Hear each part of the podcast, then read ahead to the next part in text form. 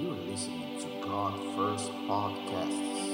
Você está ouvindo os podcasts da Deus Primeiro.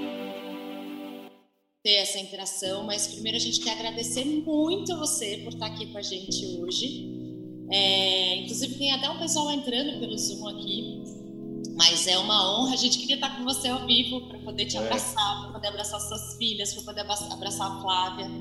A gente tem uma, uma é, um alinhamento muito grande né, ministerial. A gente tem a mesma visão de reino e a gente é muito, a gente tem muita, sente muita honra de de te conhecer, de acompanhar a sua caminhada, a sua jornada, das meninas da Flávia, que é uma corajosa, né, que é uma guerreira, uma leoa aí, para te acompanhar em tudo isso. É, então é, uma, é muito legal a gente ter hoje com a gente. E a gente está muito feliz que nesse dia você está com a gente, tá? O prazer é todo meu. é, E eu acho que são tempos para a gente refletir também com mais força e mais vitalidade aquilo que a palavra de Deus nos diz. E eu tenho muito gosto, muito prazer de poder compartilhar a mensagem do Senhor e junto com vocês, que são irmãos tão queridos. E, e quero convidar o pessoal que está seguindo, quem está com suas Bíblias por aí, é, muitas vezes eu sei que a Bíblia é do aplicativo, né? Então, se isso vai atrapalhar a live, preste atenção, atento, que eu vou fazer a leitura. Ah, E eu gostaria de refletir com vocês sobre propósito, sobre sentido no meio do caos. E para isso eu escolhi o livro de Eclesiastes, que está ali logo depois de Provérbios. Então, eu queria que você me acompanhasse. O livro de Eclesiastes é um livro fantástico. Ele foi escrito pelo grande rei Salomão há cerca de 3 mil anos atrás e continua sendo tão relevante, tão contemporâneo hoje, ah, que ele escreve já no final de sua vida esse livro e ele basicamente está dizendo do alto da minha experiência, da minha vivência, eu quero compartilhar com vocês, jovens, as coisas que valem ou não a pena nessa vida, para que vocês não errem como eu. Basicamente, esse é o resumo da mensagem, para dar um breve contexto de quem foi Salomão. Eu sei que tem gente que está se conectando aqui, que talvez não, não saiba que história é essa de Rei Salomão. Basicamente, quando nós vemos o Antigo Testamento, a história do povo de Deus, Deus escolhe para si uma nação, que é uma nação chamada Israel, mas não porque aquela nação é especial em si mesma, mas porque através dela ele faria bênçãos para todo o mundo e ela haveria de trazer o Messias prometido, que era Jesus Cristo, que reconciliaria toda a humanidade caída com o Pai. E dessa nação de Israel, desde a escolha de Abraão, patriarca, veio seu filho Isaac, seu, outro- seu neto Jacó, e de Jacó nascem doze tribos. E cada uma dessas tribos, ela, elas ocupam um território da terra prometida. E nessa terra prometida nós temos uma tribo que se destaca em especial, de onde vem a linhagem do Messias, que é a tribo de Judá. E essa toda essa linhagem, ela passa por ah, o rei Davi, que foi o, o- um rei de grande destaque, de grande fama, autor de muitos dos salmos, e um dos seus filhos, o filho, o seu filho Salomão, é quem assume o trono no lugar de seu pai. E é interessante que a Bíblia vai dizer que quando ele era jovem, ah, os teólogos dizem entre 21 a 23 anos, ele assume aquele trono, aquela nação que tinha acabado de vir de um líder tremendo, de uma liderança, uma referência de liderança como Davi. Vocês imaginam o que é ocupar o espaço de um líder que é querido, amado, que tem grandes conquistas, não é? Não é fácil. E ele, com 21 anos, ocupa aquela cadeira, aquele trono, e diz o texto que o Senhor pergunta para ele, é, em, em certo dia, Deus fala para ele: Me pede o que você quiser, me pede o que você quiser, eu te darei. E a palavra diz que esse homem, ele pediu sabedoria. Ele podia ter pedido riquezas, ele podia ter pedido vitória sobre os seus inimigos, expansão territorial, ele podia ter pedido é, todo tipo de prazeres que essa vida pode dar, mas ele pede sabedoria. E Deus se agradou tanto desse, dessa resposta que ele fala: Eu vou te dar a sabedoria e vou te dar todo o resto.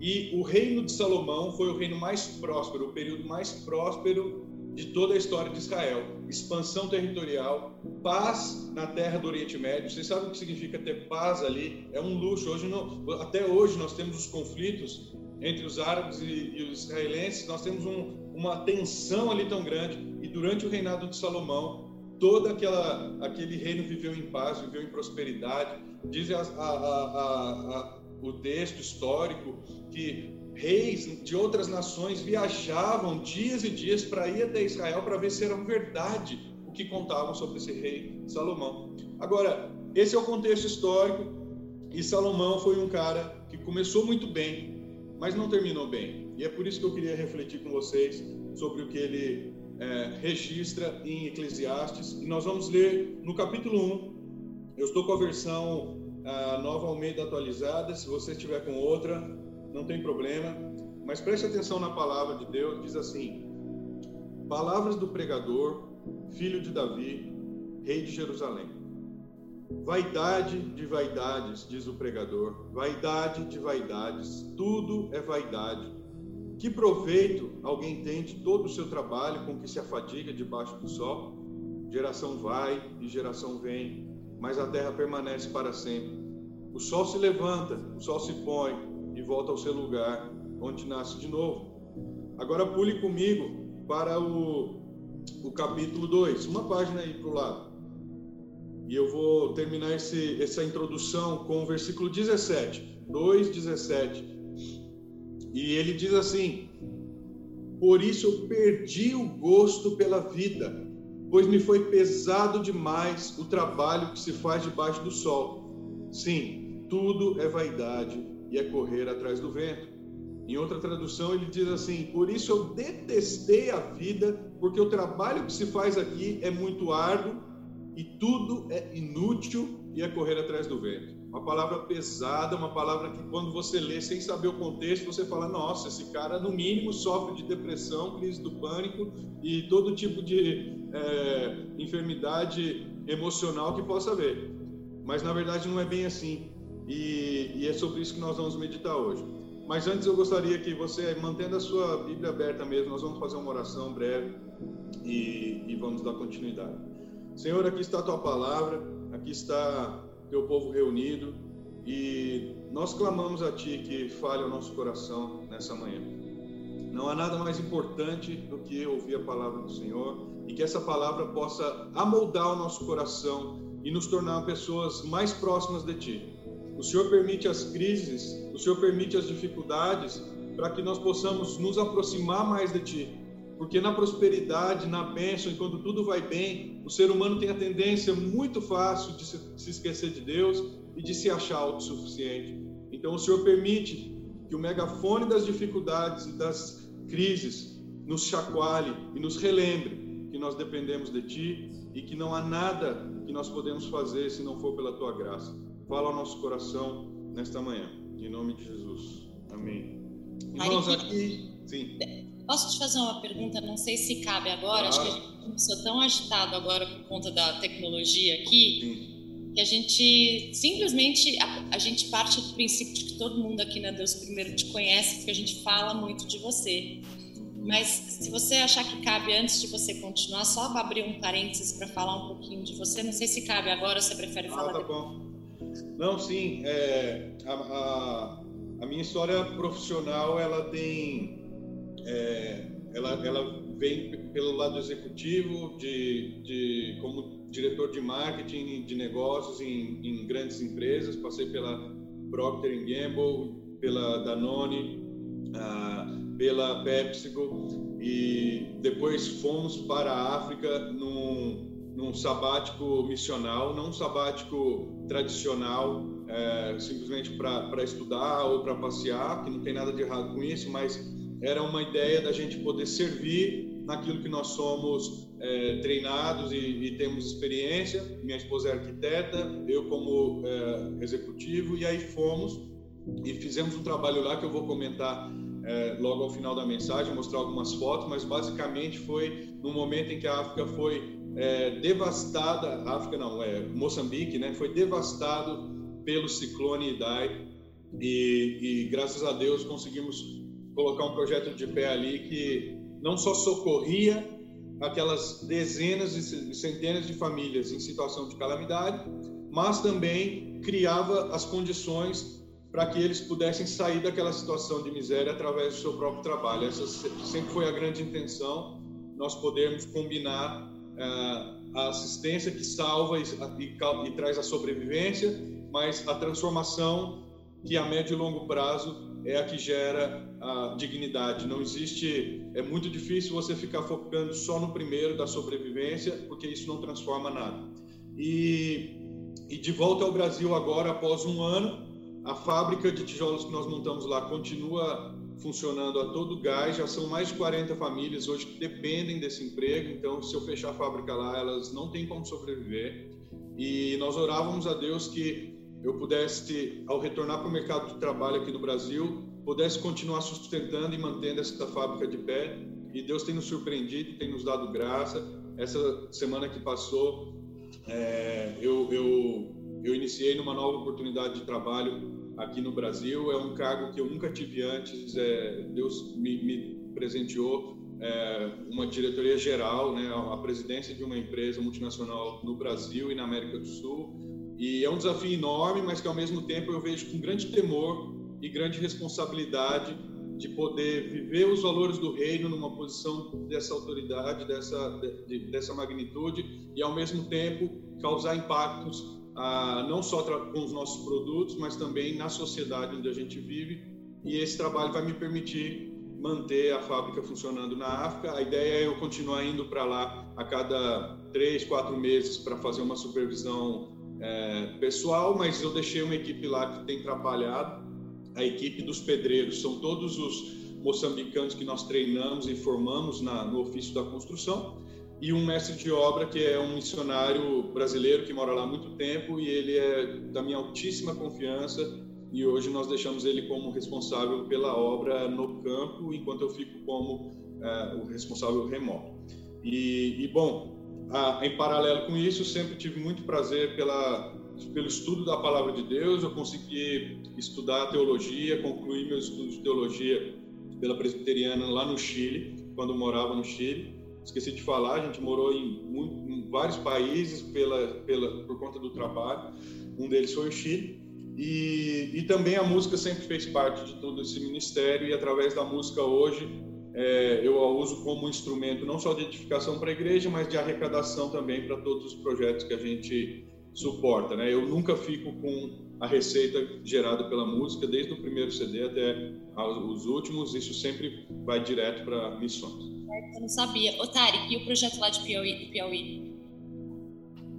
É, eu, o, o Instituto Livres, ele é um trabalho maravilhoso feito aqui no sertão do, do, Brasil, né? o maior bolsão de miséria que nós temos hoje no Brasil, bem diferente do que nós vemos nas periferias, nas favelas, onde existe pobreza e escassez, mas lá nós estamos falando de miséria crônica. E, e o Instituto Livres tem atuado lá de forma muito, muito bonita. Eu continuo como membro do conselho, uma a duas vezes por ano também vou para lá. Estive lá. Eu lembro que eu cheguei da África em janeiro dia 15 e dia 16 eu voei para o sertão. Então eu nem vi minha mãe, ela ficou bem brava. Fui direto para o sertão, mas porque a gente tinha o um impacto lá, muitos, centenas de voluntários que a gente tinha que cuidar para fazer o impacto que acontece em janeiro e em julho. E, inclusive, eu, eu, eu comento aqui que o Instituto vive também de doações e por causa dessa quarentena, dessa crise, caíram cerca de 85% as doações. Então, o trabalho, é, se isso continuar assim, o trabalho não, não tem como se sustentar. Então, nós temos também é, compartilhado isso. É claro que eu não quero de jeito nenhum colocar mais peso sobre as pessoas num momento como esse, porque está todo mundo ralando e precisando. Então, em nenhum momento isso é um, um, um, uma coisa para algum tipo de coerção, a doação, isso eu entendo perfeitamente, mas aqueles que têm e podem e se sentirem é, desafiados a manter esse projeto, esse trabalho, é, eu, eu, eu, convido a que conheçam o Instituto Livres, pode ser pelo Instagram, pode ser pelo site institutolivres.org.br e aí vocês vão poder fazer suas doações. Obrigada. Segue é, mas muito legal para todo mundo saber assim do do respeito que a gente tem mesmo por tudo que Deus tem depositado na sua vida, na vida da sua família, viu? Então Amém. fica à vontade aí. Amém. E, e, e, pegando o gancho, gente, isso tem a ver com o que nós vamos falar sobre hoje, porque os princípios que estão aqui e que eu quero compartilhar com vocês para reflexão nesses próximos 20 minutos é que são é o que tem me guiado e me norteado nessa nessa vida, porque eu acredito piamente, assim como é a linha de pensamento de todos os reformadores desde a época da, da Idade Média, é que ah, não existe separação entre a, a vida é, secular e a vida sagrada. Num cristão, tudo é santo, tudo é para a glória de Deus e para o serviço ao próximo. Então, diferentemente do pensamento medieval, de muita herança é, católica principalmente, onde existe sagra, a sagrada vocação, que é o clero, e existe a vocação do laicato, né, das pessoas que estão ali no trabalho ordinário da vida no dia a dia. E, e, e se pensava muito que a vocação do clero, ao sacerdócio, é santa e é muito digna, e a outra você tem que suportar nessa terra porque é um peso. Essa visão foi uma das grandes áreas que os reformadores interviram e disseram não é assim. Nós vemos que a criação é feita por Deus, então ela que foi criada muito boa, foi manchada pela queda, mas obviamente Jesus quando vem reconciliar o seu povo consigo através do seu sangue, ele reconcilia todo o universo, toda a criação. Então todo o trabalho que nós fazemos, seja na, no, no lado religioso ou seja no lado secular, ele é dedicado, consagrado como expressão da glória de Deus e do serviço ao próximo. E baseado nesse pensamento, é, nós vamos ver aqui o que, que o rei Salomão nos convida a refletir. É, como eu vinha dizendo, no 2,17, ele chega à conclusão: perdi o gosto pela vida e me foi pesado demais, é tudo inútil. Eu concluí que foi tudo vaidade. Para para pensar, quem está dizendo isso? Eu acabei de contar um pouquinho a história dele. O cara que foi o rei mais próspero de Israel, um cara que adquiriu a maior sabedoria possível para um ser humano, um cara que provou de todos os prazeres que a terra pode lhe dar, um cara que fez todas as conquistas profissionais e, e, e ministeriais que alguém pode conseguir, e ele chega no final da vida e ele diz que foi tudo inútil, tudo vaidade, perdi o gosto.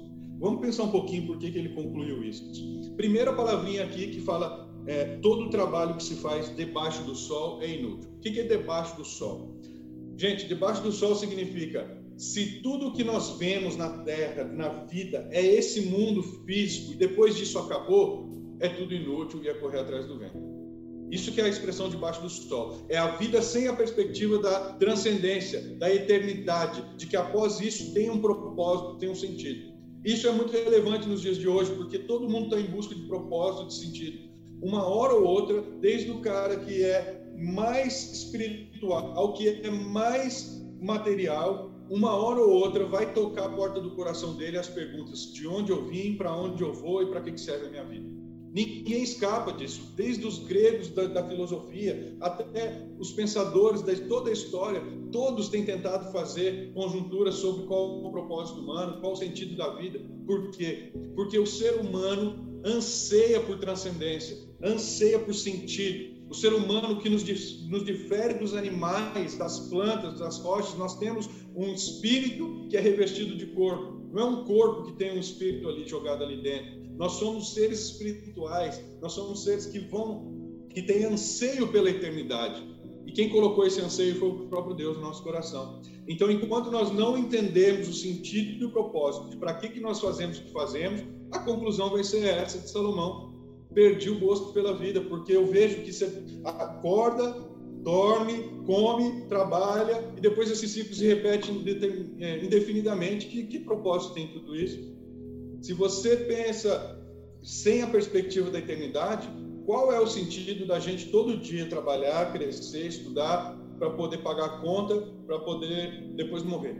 Então, o que o Eclesiastes é um convite a relembrarmos que a nossa vida é para a eternidade, os nossos valores são para a eternidade e nós temos que viver nessa terra com uma perspectiva de peregrinos, de caminhantes e não de residentes. Uma ideia muito interessante que uma, uma analogia muito interessante é a seguinte: é, o apóstolo Paulo ele usa a figura de cabanas e casas.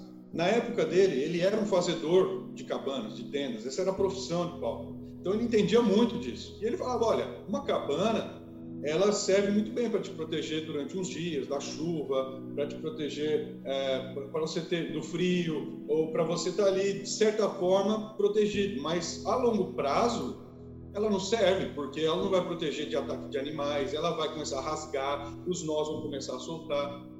E para isso Deus tem para nós na vida eterna uma casa que é construída de rocha firme e que não pode ser abalada. O que, que o apóstolo Paulo está dizendo? Que a vida, que, que nossos anos nessa vida, nossos 70, 80, se alguém tiver muita saúde aí, 90, 100 anos, são como uma tenda. Nós não podemos nos apegar a essa tenda, a essa vida. Desapega, essa é a palavra, a Bíblia inteira vai nos dizer: você vive essa vida, desfruta com prazer, com responsabilidade, com generosidade. Isso não é proibido, mas não se apegue aos prazeres desse mundo, aos luxos desse mundo, aos gostos desse mundo, porque isso é temporário. A casa definitiva é a que está no céu. E tem muito crente, tem muita gente que está muito apegada a essa barraquinha que vai rasgar.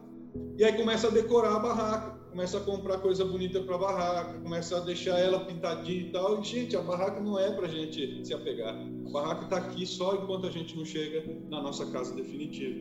E tem três grandes áreas que Salomão vai dizer é, que ele perseguiu e buscou sentido na vida e que chegou no final e ele bateu com a cabeça e disse não, não era, não era nada disso. A primeira grande área, é, por causa do tempo, eu não vou ler todos os textos, tá? Então, depois eu, eu, eu, é, eu insisto para que vocês leiam o livro de Eclesiastes, é bem curto em casa e tal, mas é, eu vou falar, vou mencionar, mas nós não vamos ter tempo de entrar muito nos textos.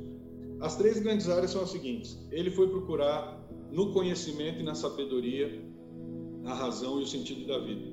E ele começa a dizer ali: não houve nenhum rei, nenhum outro estudioso mais sábio e conhecedor do que eu. Ele chegou a todos os níveis de desenvolvimento intelectual possível da época, todos os avanços tecnológicos, da medicina, da infraestrutura, toda a questão que nós é, herdamos hoje dos israelenses, muito vem dessa época.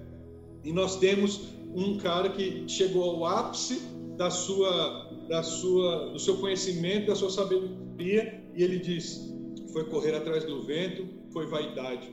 Na sabedoria e no conhecimento não encontrei felicidade. Agora, isso significa então que estudar e, ter sabedoria não é bom? É claro que não, não tem nada a ver isso.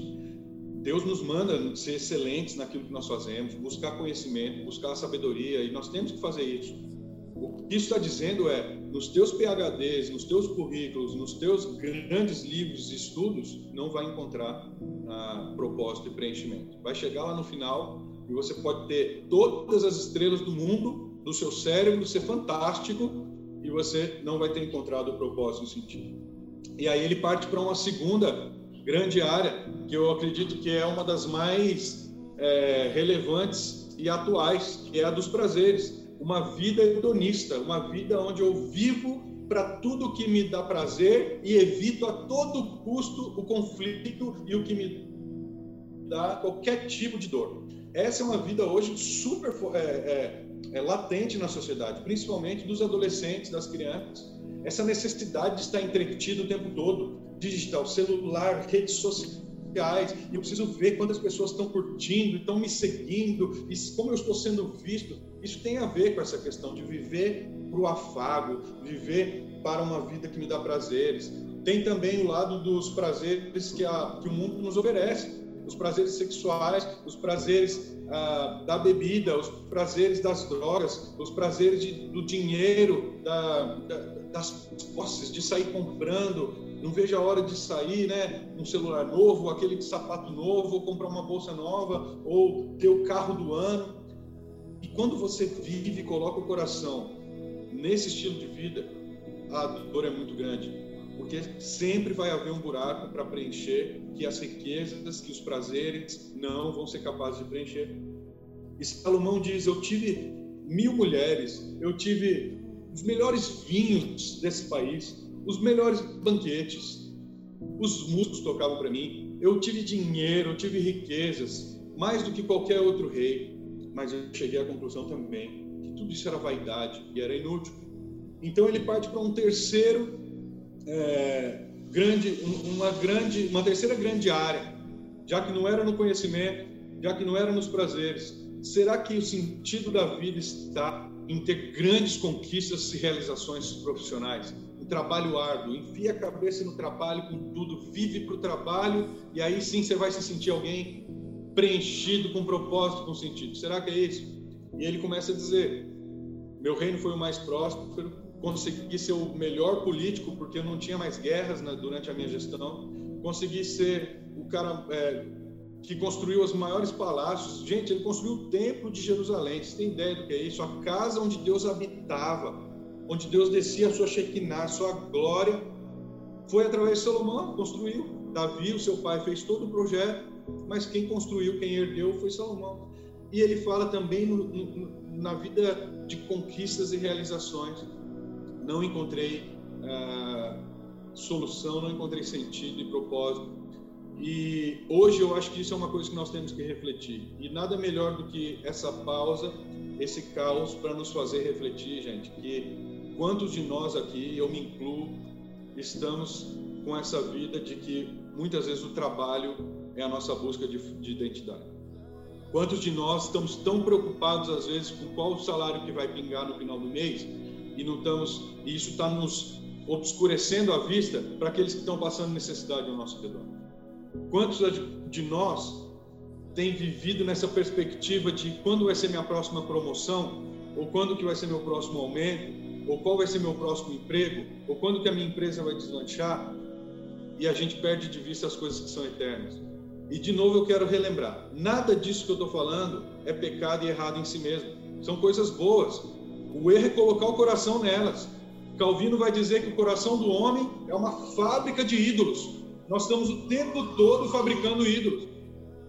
E o trabalho é uma coisa boa, bênção de Deus, mas coloca a tua esperança no trabalho, ídolo. E nada mais forte do que esse coronavírus para jogar na nossa cara a nossa, a nossa total dependência de Deus, a nossa total é, impotência, porque não, não importa se a gente tivesse maior, é, a maior empresa, o maior emprego, o maior salário, estamos todo mundo preso dentro de casa e, e, e orando para que Deus mande a cura e ilumine os cientistas para que isso possa ser extinguido da nossa nação. Então, eu quero dizer novamente: essas é, três grandes áreas, o conhecimento, os prazeres e a realização profissional, elas é, não podem trazer sentido e propósito na vida. Eu estou cansado de ver colegas meus de, de trabalho, de diversas empresas, que estão ali doando sua vida inteira pelas empresas, horas e horas, mas não estão vendo suas, suas filhas crescerem, não é, têm um relacionamento nenhum de, de, espiritualidade com Deus, seus casamentos estão destruídos e as suas relações se resumem a totalmente negociações para conseguir mais, ser mais bem-sucedidos. Esse tipo de vida chega no final, nós temos a sabedoria de alguém que nos diz é vaidade, Enquanto há tempo, lembra do teu Criador, lembra de Deus. E para encerrar, lá no capítulo 12, o último capítulo do livro, nós vemos que ele escreve a conclusão. Depois de fazer uma dissertação sobre essas três grandes áreas que eu resumi aqui, ele vai lá em Eclesiastes 12 e ele faz nos últimos versículos o resumo. Então, para mim, para mim, não sei quantos aí tem a cabeça mais igual a minha, assim, de engenheiro, mais quadradinho e tal. Então, quando eu vejo aqui Conclusão, dois pontos, eu já falo, olha que ótimo. Não precisa ter aquele negócio de sair interpretando e buscando entre as, entre as linhas. Ele deixou muito claro, gente. Versículo 12, tá? Últimos dois versículos, 13 e 14, últimos dois versículos do livro. Olha o que ele diz. De tudo que se ouviu, então, esta é a conclusão. Tema a Deus e guarde os seus mandamentos, porque isso é o dever de cada pessoa porque Deus há de trazer a juízo todas as obras, até as que estão escondidas, quer sejam boas, quer sejam más. Eu vou ler de novo, 12, capítulo 12, versículo 13. De tudo o que se ouviu, a conclusão é esta: tema a Deus e guarde os seus mandamentos, porque isso é o essencial para cada pessoa. Gente, ele fala que o sentido e o propósito da vida está em fazer essas duas coisas: temer a Deus e guardar os seus mandamentos. O que é temer a Deus? É viver com essa consciência que eu estava falando anteriormente, de que não existe bloquinhos de separação na nossa vida. Bloco religioso, o bloco da, da família, o bloco do hobby, o bloco do trabalho, não.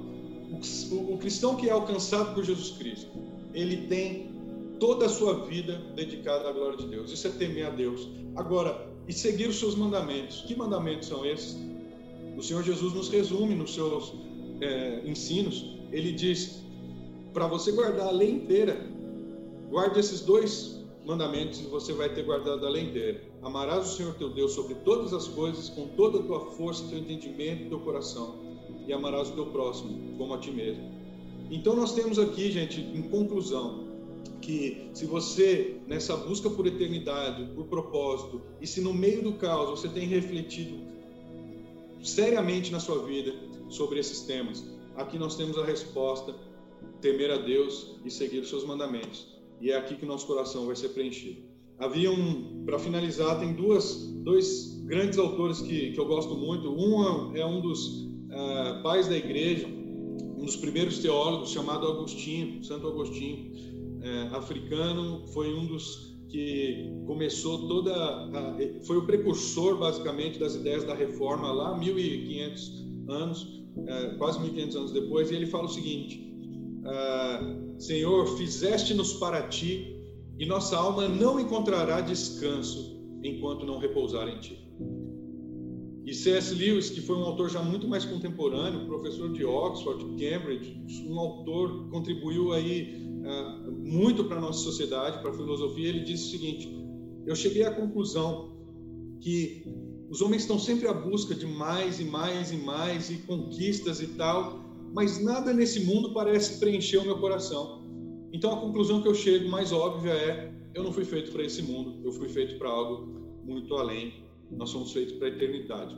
Que o Senhor abençoe, que você pense nisso e que nada de propósito e sentido pode ser refletido se nós não uh, temos o Senhor Jesus Cristo como esse reconciliador que traz nossos, no, nosso coração de volta para o Pai. Então, se você ainda não teve uma experiência com Jesus Cristo, não entregou o seu coração, a sua vida a Jesus Cristo como seu único Senhor, como Salvador da sua alma, se você ainda não se reconheceu como um pecador que carece da graça de Deus, esse é o momento também que eu convido a que você entregue sua vida a Jesus Cristo e possa confiar nele como teu Salvador.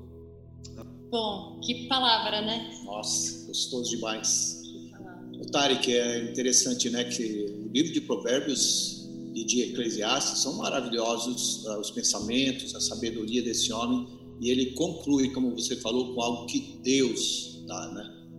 E, e é interessante porque geralmente a gente pensa muito menos do que Salomão pensa, realiza muito menos que Salomão realiza e confia mais nas coisas que nós fazemos.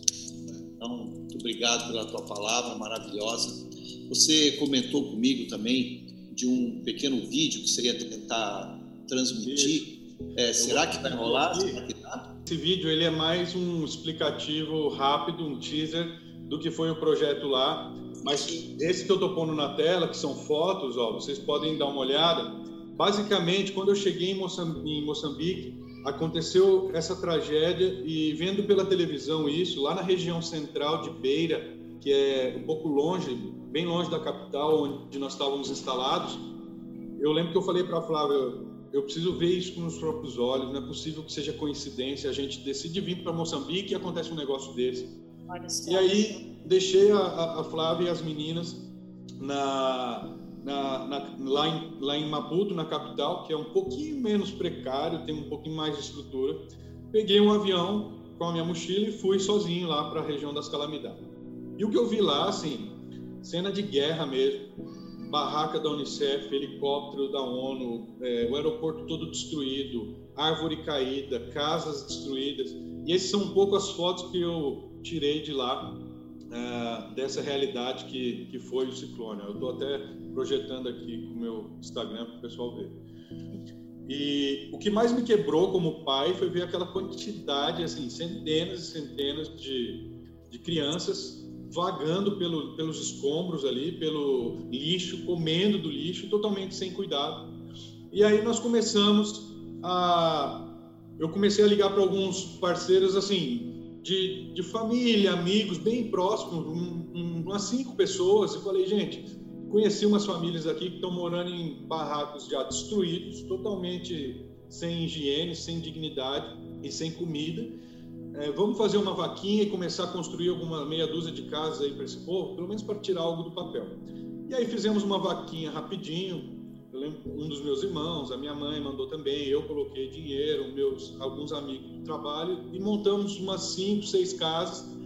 Mas aquele pensamento como executivo de como que eu posso deixar um negócio para durar para sempre, ou pelo menos ter um longo, um longo efeito sustentável sobre essa, essa pobreza.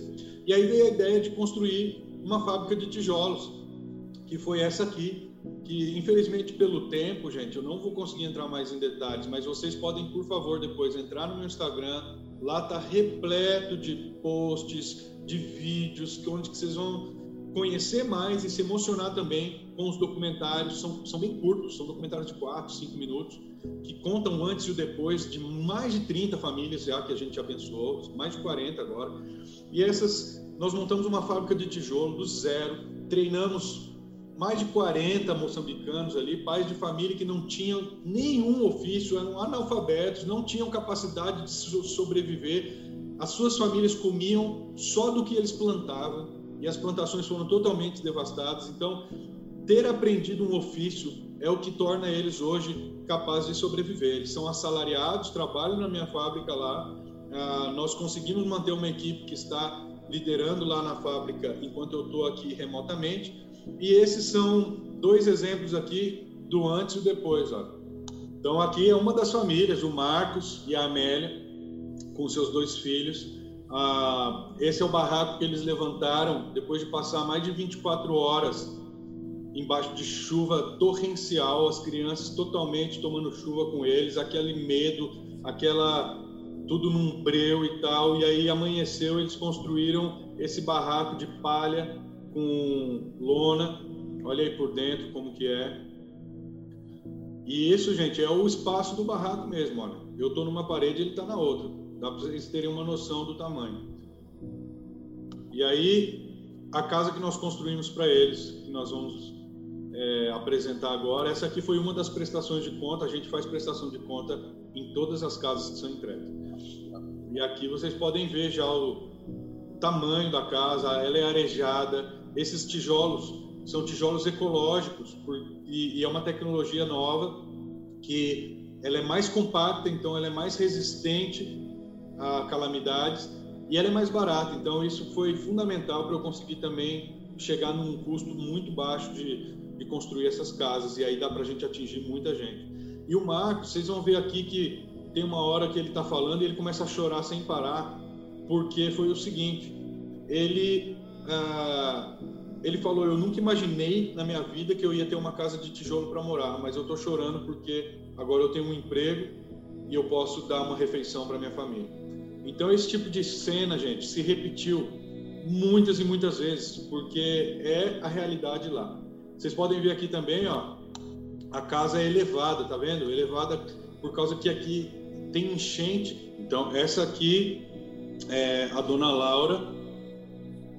Vou passar um pouquinho aqui. É a casa que nós fizemos para ela. A dona Laura, ela perdeu os pais e perdeu os filhos, só sobrou um de 15 anos. E lá ela tem uma vida muito dura. É, o marido abandonou há um tempo e é uma sociedade ainda com muito, muito machismo intrínseco. Então, assim, uma mulher divorciada que não é, e, e, muito pobre, praticamente não tem para onde correr. E ela também foi uma das beneficiadas pelo nosso projeto. Aqui, ela começa a dar um testemunho também muito emocionante, dizendo que essa hora eu perguntei para ela, nem se você fizesse um planejamento é, de guardar um pouquinho, daria para você construir uma casa dessa algum dia, ela falou: Meu Deus, não daria nem. Eu não... Primeiro que falar em guardar dinheiro para quem ganha é, 20 reais para fazer uma faxina diária, se você fizer a, a, a tradução, é, um dia de trabalho ali é uns 20 reais fazendo a tradução. Então é uma, uma vida bem, bem diferente. Essa era uma, uma missionária que veio nos agradecer por ter ajudado a Laura. Ela era da igreja dessa missionária e falou que a vida dela nunca mais será a mesma e tal. É, tem um tem um outro que eu não consegui passar aqui, mas está lá no Instagram, pessoal, que é que é sobre os cultos que nós fazemos nas entregas ah, nas entregas de, de cada casa. Nós fazemos é, cultos evangelísticos onde nós podemos expressar para toda aquela população por que, que nós fazemos isso e falar ainda mais na linguagem deles de que essa casa que nós estamos dando ela é temporária. Ela vai proteger dos ciclones, vai proteger da chuva, mas a casa gloriosa e que nenhum ciclone pode derrubar, é só Jesus Cristo que pode trazer. E aí nós temos visto muitas e muitas conversões. Nós encaminhamos sempre para para a igreja do, do nosso missionário para serem discipulados e, e é um trabalho que assim eles levam familiares, parentes, vizinhos, para ouvir a pregação, porque eles falam: o que, que é isso que esses brasileiros vieram aqui para construir casa para gente, dar trabalho para gente? Vamos ver o que eles têm a dizer. E aí vira uma plataforma para o Evangelho muito grande para poder pregar sobre o amor de Cristo. Para quem não tinha visto, que entrou agora na live, eu estava mostrando aqui a nossa fábrica de tijolos funcionando a todo vapor lá na lá em Moçambique, em Beira. E Deus foi fazendo coisas maravilhosas. Agora que a gente tem um, um tempinho, eu vou comentar, tá? Ah, por exemplo, quando veio a ideia de montar essa fábrica, gente, comecei a pesquisar no Google e tal e descobri um, uma fábrica lá em Fortaleza, no Ceará, que tinha uma era uma empresa que fabricava essas máquinas de tijolos. E aí graças a Deus pelo networking, pelo LinkedIn e tal, descobri que o dono da empresa lá tinha descobri que o dono da empresa tinha uma conexão em comum comigo e aí liguei pro cara e me apresentei, falei, ó, oh, tô aqui em Moçambique, tal, tal, tal, e expliquei o projeto para ele, preciso de uma máquina dessa. E eu lembro que ele falou, eu vou te dar uma máquina, quero apoiar o teu projeto, eu só não vou te pagar o frete, você dá um jeito de levar. E aí essa parte, assim, vocês imaginam levar, importar uma máquina, somando a burocracia, a corrupção do Brasil com a de Moçambique, dá um negócio bem interessante, né? Mas graças a Deus nós conseguimos importar a máquina. Quando chegou lá, eu não sabia nem ligar a máquina, então precisava de alguém que entendesse. E, e aí comecei a procurar de novo, Google e tal, e descobri esse cara aqui, ó, o Frank. É o primeiro aqui da, da primeira foto de chapéu do exército.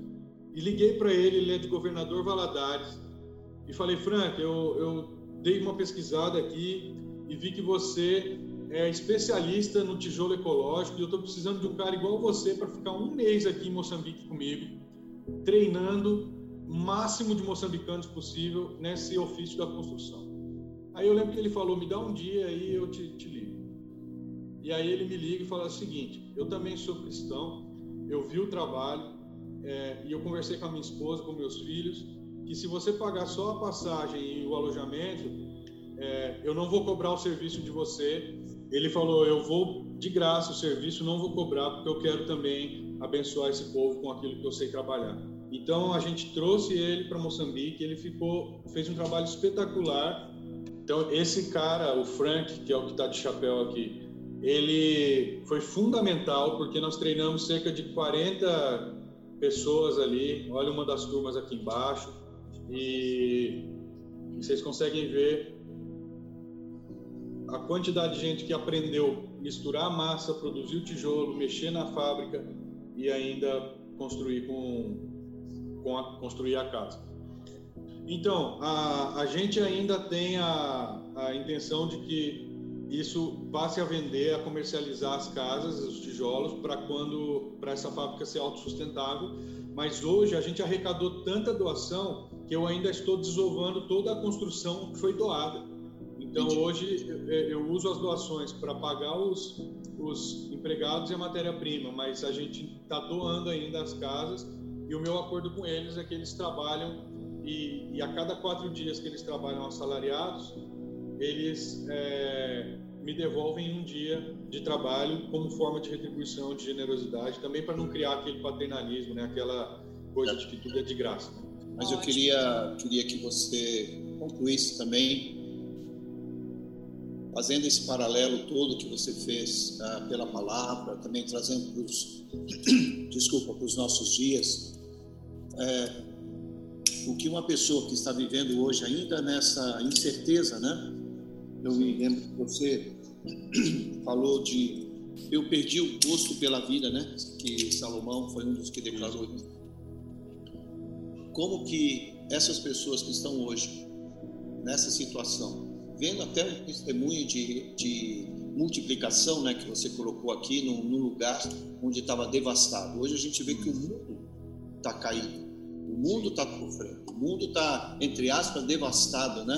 Por tudo, se tirar aspas também não vai assustar ninguém, porque Sem essa dúvida. é a realidade que a gente está vendo, né? Então, assim como Salomão, que nós falamos antes, que teve à disposição a, a mentalidade dele, a inteligência, a capacidade, a cultura, a tecnologia, a medicina, tudo que ele tinha à disposição no final da vida, ele falou: deixa isso de lado, eu quero é o que Deus está falando para mim. Né? Queria que você concluísse e orasse, e daí a gente vai é, também fazer a ceia junto com, a, com as pessoas.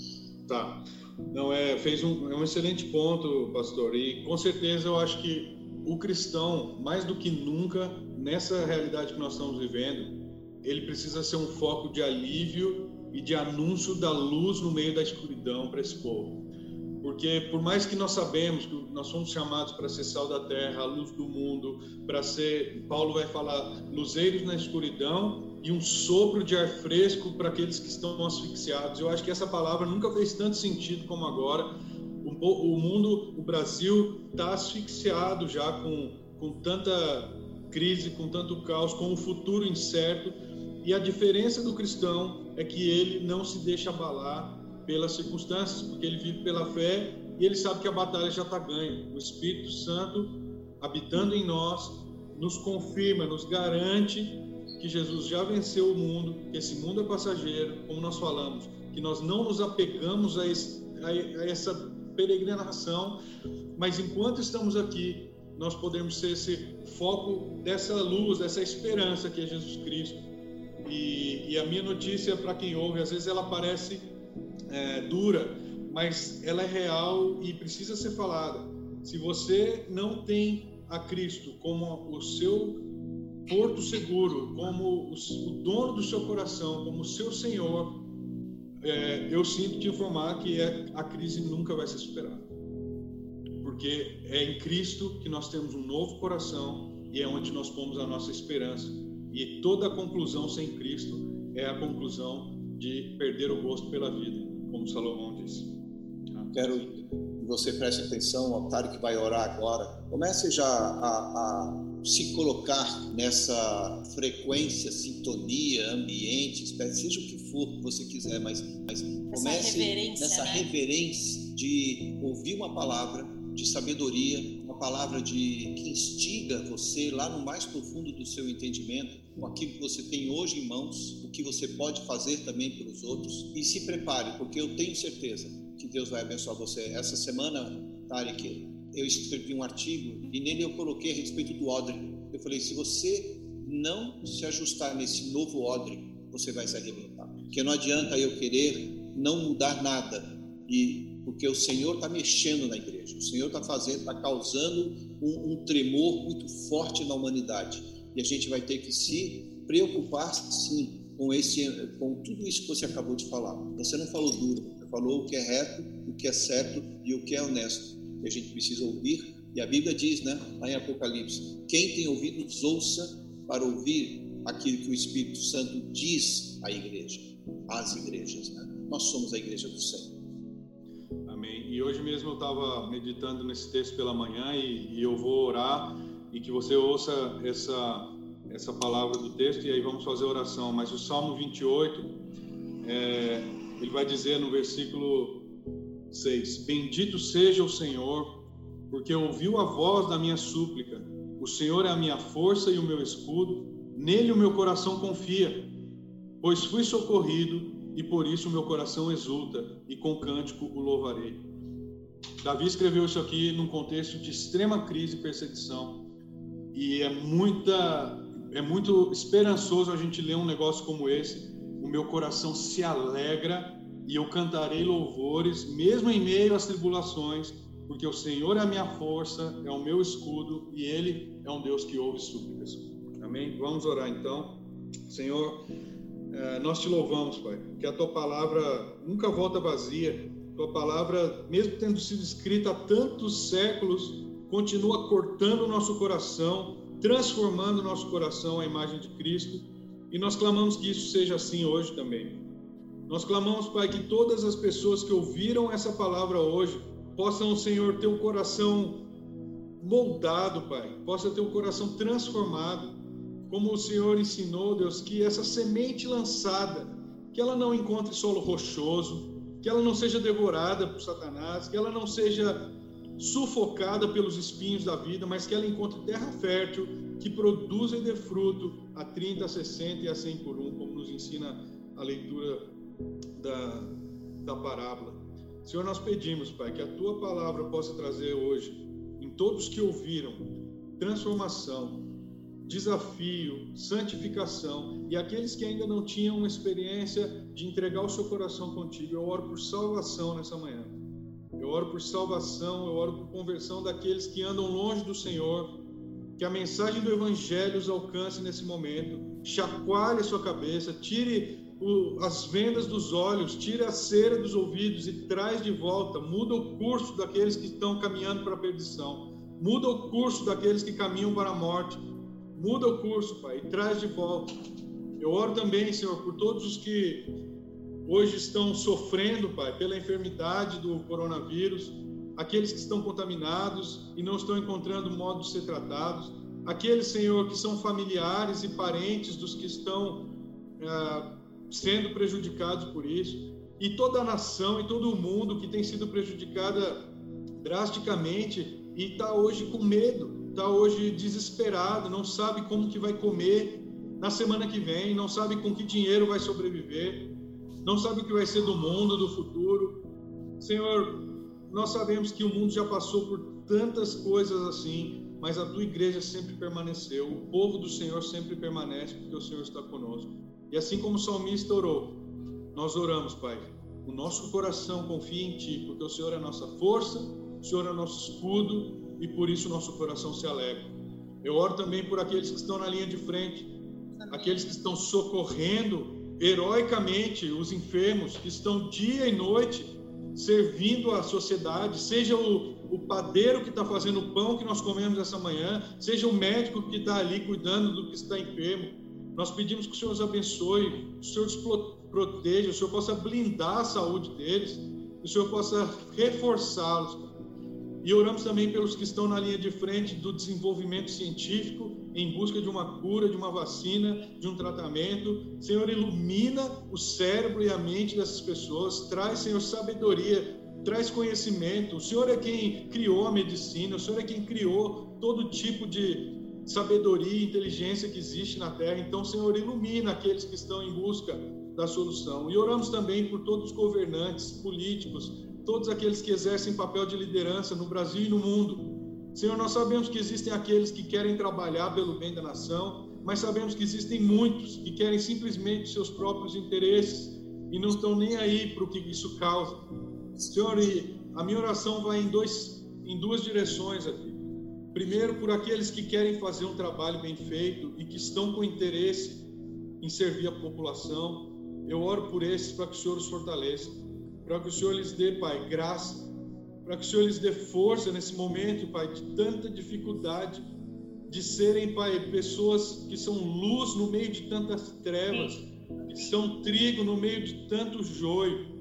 Mas eu oro também, Senhor, por aqueles que se, por todos aqueles que o Senhor sabe que estão ali só por interesse próprio e que tem causado mal à nação e que tem sido um instrumento de opressão ao pobre, eu oro para que o Senhor segure a mão deles, que o Senhor derrube esses homens, que o Senhor possa atar, Pai, todo intento negativo e maligno que atrapalhe o bem-estar da nação e do mundo. Que o Senhor possa, Pai, derrubar os lobos que estão vestidos de ovelhas. Que o Senhor possa expor e derrubar aqueles que não estão fazendo o que é em benefício da população e que não têm o Senhor Deus como o norte, mas estão vendendo muitas vezes dentro das igrejas para sua autopromoção. Eu oro para que o Senhor possa ter misericórdia do seu povo, tem misericórdia da nossa nação. Nós sabemos, Pai, que é preciso arrependimento, é preciso clamar, é preciso se humilhar diante de Ti. O Senhor vai ouvir dos céus e vai sarar a nossa terra. Amém. Tem misericórdia, Pai. Tem misericórdia.